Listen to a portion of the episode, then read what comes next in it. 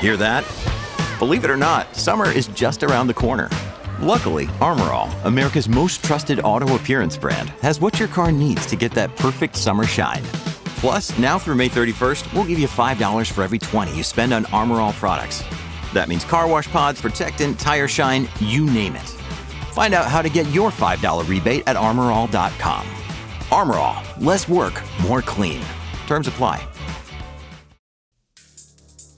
Autonomous truck technology is a big deal. For a fragmented trucking industry, the ability to assist and potentially change the nature of being a truck driver can be considered a paradigm shift. For an industry built upon thousands of motor carriers and millions of drivers, questions about what and how these systems will work are huge, as failing to anticipate or adjust to their debut can mean some carriers go the way of the dinosaur and become extinct. But as with most things involving regulated commerce, we need to pay attention to what regulators are thinking about and especially talking about. Will this autonomous trucking revolution be a bang, or will legal challenges mean the rollout is more of a fizzle? Well, folks, find out. It's your lucky day. We're going to figure it out in this episode of Loaded and Rolled.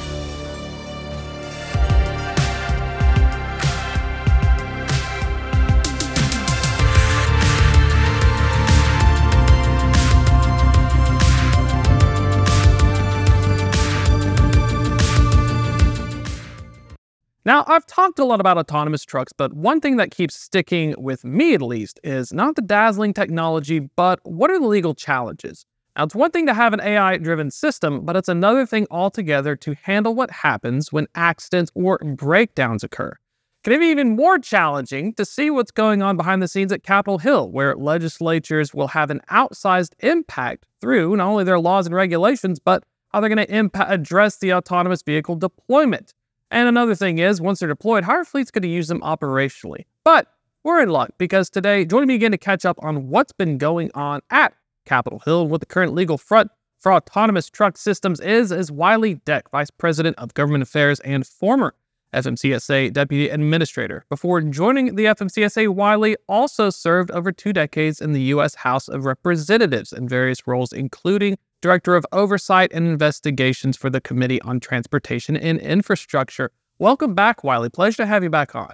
Well, thanks for having me again, Thomas. Uh, good to see you. Glad to be here. There's so much to go through, and I think it's important because one thing that I've I've noticed is even at the FMCSA, we're seeing a lot of movement on things like uh, meal breaks, trying to address some problems that are driver facing. But I feel like there's not been as much talk uh, at least about some of these autonomous systems, which may be, you know, looming in the next five to 10 years. Yeah, that's absolutely uh, correct in that uh, they started the process back when I was at the agency back in 2019 on the uh, autonomous trucks. But what we've seen is uh, delays in, in rolling out that next process, next phase of the rulemaking process, which is a notice of proposed rulemaking. In January, the administration put out uh, the uh, supplemental advance notice of proposed ma- rulemaking, which is they were asking a bunch of additional questions that weren't covered in the original uh, document. And they wanted to know uh, about changes that have happened in the industry since the original document came out in 2019. Uh, and what we've seen is that uh, they've also put out notices for some research that the agency will be conducting into uh, these technologies, which may delay the uh, release of the next phase of the rulemaking just because they may want to see this information and data that they're uh, planning to collect and how that will shape what a, a future rule would look like. And that's an interesting point because it does feel like states like California and Texas and others are almost taking point on developing some blueprints. I know California has an assembly bill that may even require drivers in these trucks. Um, is this something where uh, that going to be taken into consideration by the FMCSA, or is this more of a legislative Capitol Hill? Let's keep figuring this out because you may end up stirring the hornet's nest if you make a wrong step. I, I certainly think they're definitely looking at the various states and what they're doing. And because right now, what you see is that patchwork of rules and regulations that each state has California is different than Texas, than Florida, than Mississippi, than Massachusetts, and they're certainly taking a look at it. That and you know that's why uh, at where where I'm working at Plus, we're taking a more evolutionary approach to this and figuring out what's the best commercialization route to avoid uh, triggering those regulations in all those other states while at the same time developing our our product that uh, we can make commercially available sooner rather than later. But what we've seen uh, recently in California is that the bill that was working its way through the legislature, it passed the assembly uh, almost unanimously. There were only four votes against it. But once it got to the Senate, it got into committee. And then what we've seen last week, uh, the governor uh, of California, Governor Newsom, uh, announced that uh, he was uh, opposed to this legislation moving forward. And what the legislation would have done would have uh, required a human in the cab at all times in in these vehicles that are supposed to operate autonomously without a human in the cab, but it would have mandated that uh, at all times the system operating, you must have somebody in the cab. But the governor reached out and made that statement that he was opposed to this legislation and tacitly basically said uh, that he would veto that if it moved forward out of the Senate. That's what I was curious about because the, the, my thought would have been California, you have San Francisco, a lot of areas for tech development, Silicon Valley. But at the same time, if you're a California governor, you also have labor and Teamsters and other stuff you're trying to work.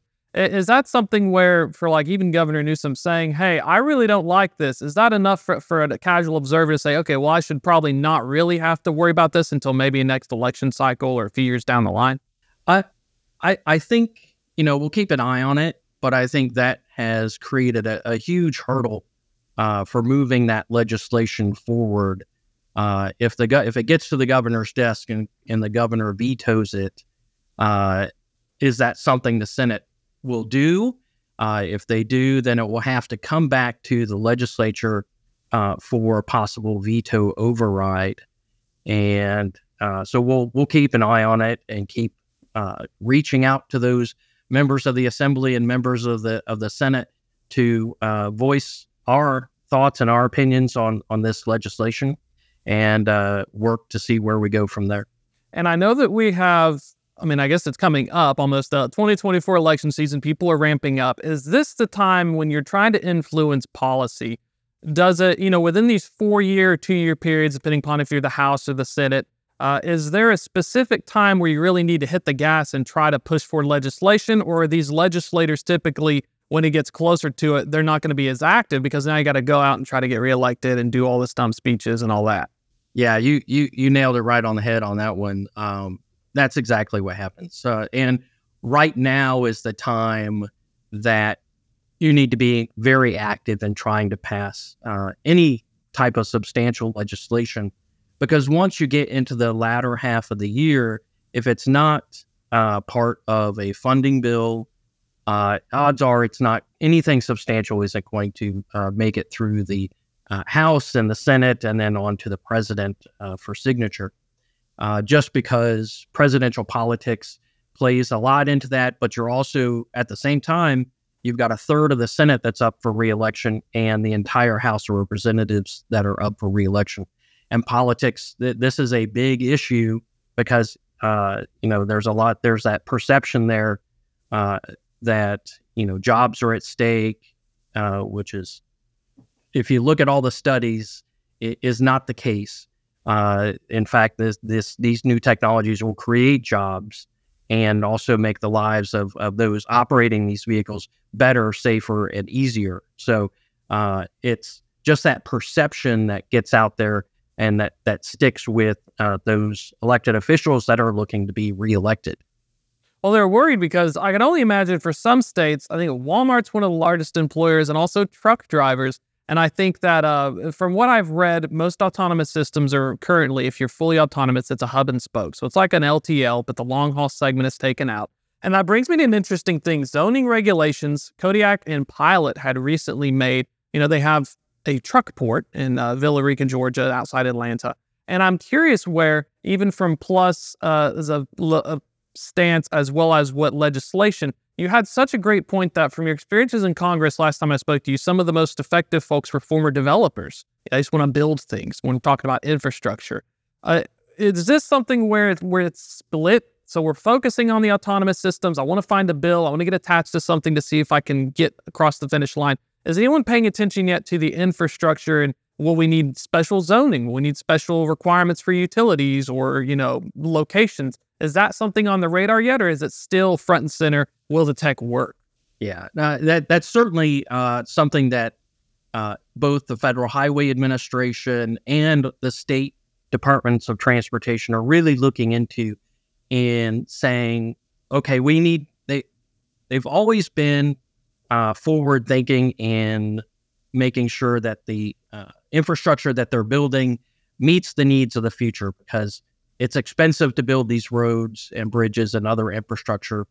How do we meet the needs today, but also continue to meet them in the years to come? So, folks at the Federal Highway Administration are already looking at how to shape uh, policy in moving forward in creating these new roads and bridges and other infrastructure, but at the same time making them uh, AV friendly. And this this is where you know we work.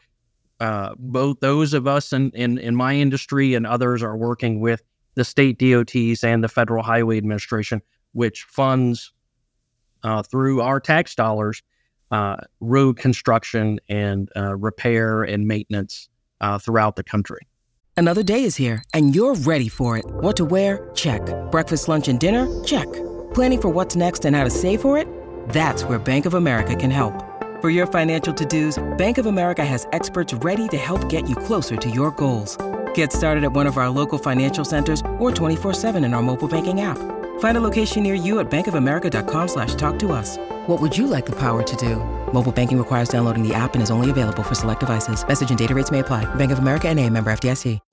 And I'm curious about, I know with insurance, a lot of times insurance is up to the states uh, when I talk to insurance providers for trucking, but for infrastructure, is it something where the federal administrations handle only the interstate system and then the states handle the bridges and highways everywhere else? Or how do you approach that? If you're trying to get autonomous friendly roads, what's the environment for a lot of folks? Because uh, me being a casual observer, I was, I'm just assuming the government just sends out like 700 billion. We're going to fix a bunch of bridges, and somehow it just magically happens.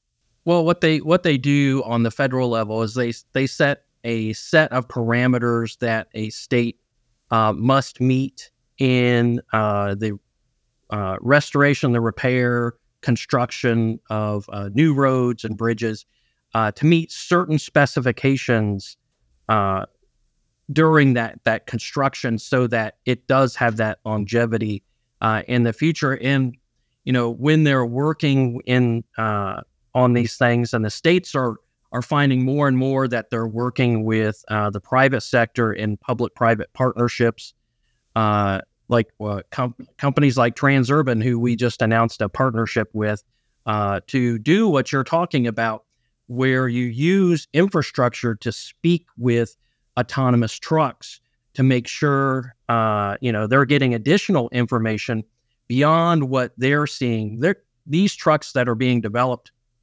level four driver out, are basically uh, learning to drive like like we do, like you and I do. Uh, what we can see around us, uh, both in the distance and, and short range. Uh, but what if you had infrastructure that could transmit information to the vehicle and say, hey, two miles up ahead, the two left lanes are closed. So you need to move over. Uh, be, watch out for uh, animals that may be on the road or, or uh, traffic is building up ahead. And you can adjust that operation of that vehicle accordingly just from talking with infrastructure. And these are the types of things that uh, not only on the national level, uh, the Department of Transportation is looking at and also targeting funds for, uh, but on the state level, they're doing uh, partnerships uh, with uh, the private sector to advance these things. Because if you look at what the trust fund, which funds these roads and bridges and everything else in, in transportation, there's fewer and fewer dollars that are coming into it, and uh, it's funded by our gas taxes. And as a result, you have less flexibility. So they're doing more and more with the private sector.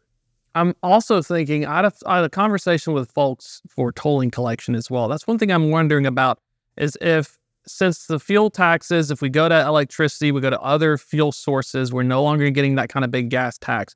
Or we have to find other ways to tax, whether it's through tolls, whether it's through uh, sensors to show how many autonomous trucks. Because IFTA, well, you know, if you're using an electronic autonomous, electric autonomous vehicle, battery electric, how are you going to handle that? So I, I'm pretty curious to, is there specific things that we should keep our eye out for in terms of what would an autonomous friendly infrastructure package look like? Are we talking like huge amounts of sensors, 5G connectivity, or is it something like I think of like a trolley, you just put a few lines in the ground and see if that's a way to help make sure it stays in its area? Well, ideally, you would have uh, proper lane markings and, and signage that the vehicles uh, can interpret and read. Uh, that those would be the key things. But once you get uh, beyond that, it's you know various sensors, uh, maybe on on existing light posts uh, that are in urban areas, on signage, uh, where you would want to see these types of uh, new sensor technologies providing that information. And as for uh, toll roads, you know, it, that's certainly a, a, way. I don't see you know AV only lanes uh, existing uh, just because of uh, political pressure and uh, also eh, how much room do you have to put those additional lanes? And do you, and how soon will those be utilized uh, by uh, are they are they going to be only truck only AV lanes? Or are they going to allow for passenger cars? And how do you uh, ensure proper utilization of that in order to get a return on investment. So I, I don't see in particular any AV only lanes in any large scale, but I know that one of the areas that uh, Congress is looking at and DOT has looked at and various states have started the uh, pilot programs are the uh, is the VMT, the vehicle mileage tax and how how it's approached is is varies among among the various states. You know, is it uh, you self-report your mileage, or as you register your vehicle, your mileage odometer is read at that time, and uh, you owe and maybe they, you pay over uh, every quarter, every month, uh, your taxes uh, for that year. It just hasn't been uh, decided yet, and then at the same time that you move to that uh, alternative system like VMT, uh, how do you uh, wean the country off of the gas tax? Uh, and so that it, you're not double paying uh, as you're driving down the road. Because as you said, with an electric vehicle, they're not paying anything in towards maintaining the roads, uh, building new roads and infrastructure and at the same time, they are typically heavier than a passenger car, a gas powered passenger car. So they're creating uh, more damage uh, to the roads just because of their weight. So we need to find out a way as we're pushing towards that electrification of, of the uh, vehicle uh, industry. We need to look at a way uh, to make sure that they're paying their fair share uh, as as we need to develop and, and improve our, our road infra- road infrastructure. That's a that's a great point. I don't think a lot of folks have considered. Wanted to shift gears. We have a little bit of time. Uh, the legal aspects as well. There's an interesting case. Spoke with Matt Loeffler a few weeks ago about Werner. They're appealing a hundred million dollar verdict going to the Texas Supreme Court. But this was interesting. That stuck out with me was that a vehicle merged into the truck. Uh, the fault and stuff was determined, but at the same time, the carrier was being held liable for the damages in even though it was operating under uh, you know, allegedly the FMCSA guidelines, considered safe, you know, in coming lane of travel. Is, there an instance that I, I, saw in San Francisco? It was a car, so this is obviously not a truck, but um, you know, when you have self-driving vehicles get in accidents, what are some of the challenges and thoughts on on Capitol Hill? And if you're looking at figuring out not only the the deployment of these systems, but it almost feels like there's a whole other battle to say what happens if something does go wrong uh, how do you how do you tackle that? I think I think we're all in a in a state of wait and see. Uh, that it's such a new uh, technology, a new industry, uh, and as it develops, you know, we'll start seeing uh, more data coming in. I think that's one of the uh, things that the insurance companies want to see before they jump in full force and say we're going to invest in. We're, I mean, we're going to insure all of these types of vehicles. They want to see the data coming in uh, on crashes, crash avoidance, those types of things that uh, they just don't have right now. And you, you in, instances where, you know, like you said, the the you brought up the Werner uh, hundred million dollar uh, case. There are other cases uh, that we've seen. There was a billion dollar case in Florida. There was another four hundred million dollar case. Uh, again, these are with human driven uh, vehicles, but how do you uh, assess insurance coverage on a vehicle that doesn't have a human behind the wheel uh, while it's operating. And that that's one of the uh, and I'll, I'll reiterate the, one of the reasons why we're doing what we're doing and approaching uh, commercialization uh, differently is we are taking our level four system and created a driver assistance system, a highly automated driver assistance system, so that we can collect data and every time those vehicles are on the road, uh, we are collecting that data and improving the driver assistance system. And at the same time, we're improving once further down the line when full autonomy occurs at scale, uh, we'll be ready uh, and the system will have proven itself not only to the public, to the regulators, but also to the uh, insurance industry. And that's why uh, companies like like Bosch has partnered with us as their ADAS pro- provider for commercial vehicles. So, uh, and Nikola has uh, selected us as their uh, ADAS developer. Uh, so, starting uh, next year, uh, all of the Nikola trucks will come standard with PlusDrive. so, that's the approach we're taking to ensure and also to demonstrate that these technologies are safe and safer than a human driver. And by provide collecting and providing that data uh, moving forward uh, is is a way to advance the technology.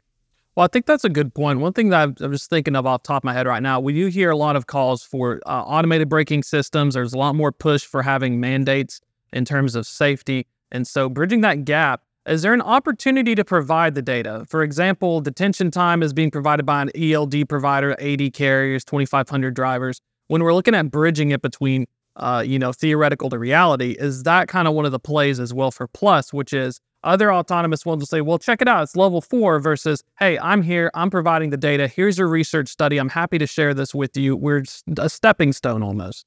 Yeah, th- and this is something that is, uh, you know, we're in dialogue with uh, NHTSA, the National Highway Traffic Safety Administration. Uh, they issued a standing general order uh, last year, and they are collecting some data, not necessarily all the data that they need uh, to uh, assess uh, these uh, new technologies. But we're in discussions with them. the industry is in discussions to ensure that they're collecting the data that they need to again, we are an industry that is asking to be regulated. Uh, not many uh, industries uh, request that, but but we are because we know that that's the path forward uh, for this uh, industry. And in those discussions with uh, NHTSA, we want to make sure that the information that's provided isn't taken out of context. so this is the, the the path moving forward. Uh, NHTSA has some other uh, studies that are being done that will also assist in the assessment of these vehicles. Uh, you've got uh, also working with uh, insurance industry and making sure that they are aware of how the technology is developing and, and where it's progressing to. So it's not just regulator, industry, insurance as well. Got about a minute left for uh, circling back to the legislative topic. It's almost like there's a window before election season. If we expect to see any movement uh, from the DOT, Capitol Hill, FMCSA, how much time should we look at right now before it would be reasonably expected that you know it's time to go get reelected now because an election's coming up? How much of a window do we have? A very short window.